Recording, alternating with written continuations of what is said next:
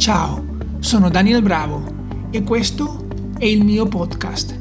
Storie e articoli che parlano di genitorialità e autorealizzazione.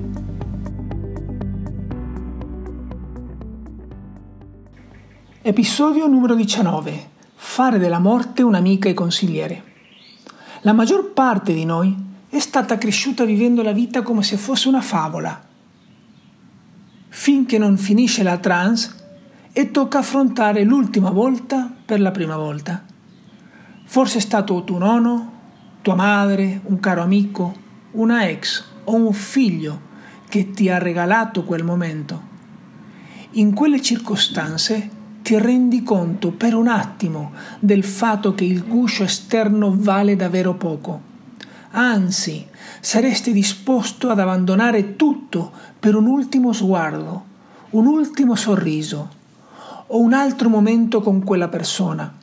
Ma la verità è che ci ricorda la realtà della nostra stessa morte, una realtà per la quale non abbiamo risposte e non le avremo mai. Se siamo aperti, possiamo iniziare un viaggio di riconoscimento col cuore più aperto e vulnerabile L'eredità di quell'apparente perdita si trasforma in vita e nella bellezza di qualcosa che ci resta dentro. La vera tomba della morte abita nel cuore di chi non sa vivere, parafrasando il lucido pensiero del poeta Jean Cocteau. La morte è l'unico destino certo che abbiamo, almeno per il corpo, anche se c'è chi ritiene che neanche il corpo muoia, perché sia l'energia che la materia non si distruggono mai e possono solo trasformarsi.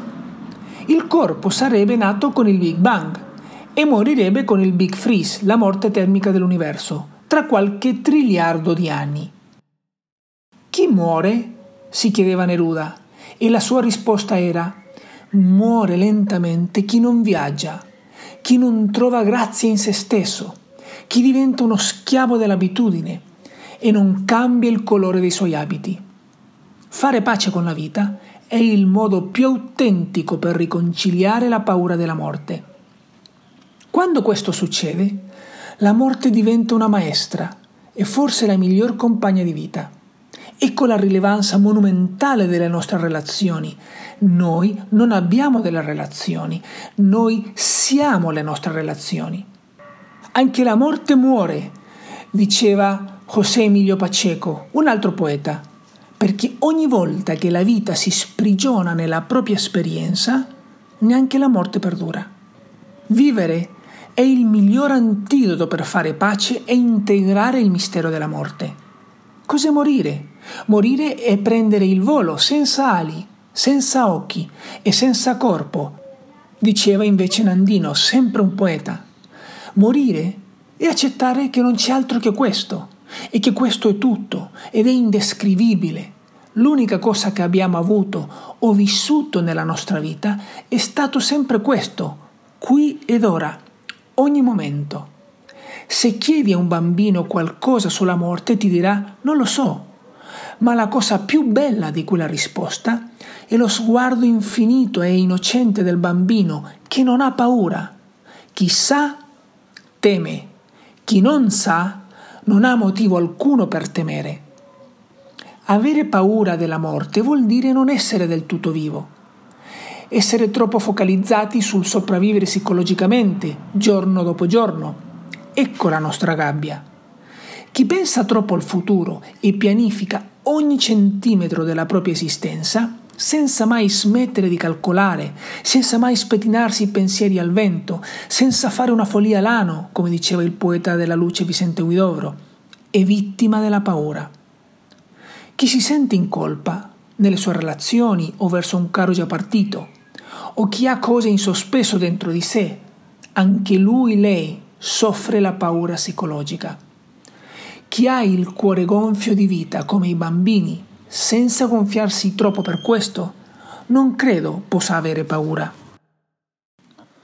Perché temere quello che è inevitabile?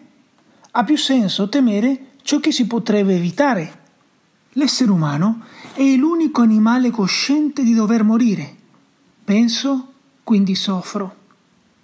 Ci siamo abituati a relegare nell'oblio la consapevolezza della nostra finitudine. Abbiamo come cultura moderna cancellato la riflessione e la consapevolezza della morte, eliminando ogni senso di finitezza, alimentando l'illusione di un uomo eterno, che può tutto e che non deve rendere conto a nessuno, compresa la natura, dice la professoressa Ines Testoni dell'Università di Padova, studiosa della morte. Infatti, anche il linguaggio associato alla morte e al dolore viene persistentemente evitato, promuovendo ovunque una cultura del vivere come un dover raggiungere dei traguardi, delle mette, per arrivare chissà dove, dimenticando quasi del tutto come la vita non sia una destinazione, ma il viaggio, perché l'unica destinazione certa è la morte. Chi ha paura di parlare della morte, della sua propria morte, forse ha paura di vivere, o forse non è del tutto vivo.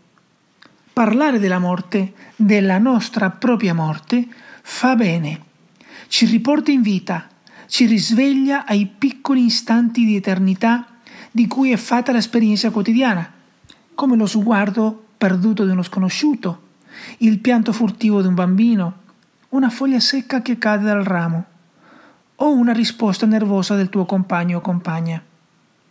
Vivere è sciogliere il rimandare psicologico, che è la più alta forma di ipocrisia, perché ti ruba la libertà per sempre. La vita può essere vissuta solo qui ed ora, la morte anche, nell'innocenza di non sapere assolutamente nulla, affidandosi al mistero di queste due sorelle che condividono l'esistenza, una di fianco all'altra, vita e morte.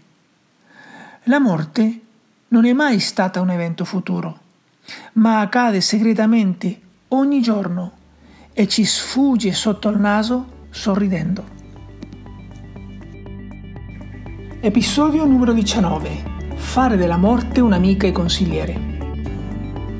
Ti invito a registrarti alla mia newsletter e a seguirmi su Spotify. A presto!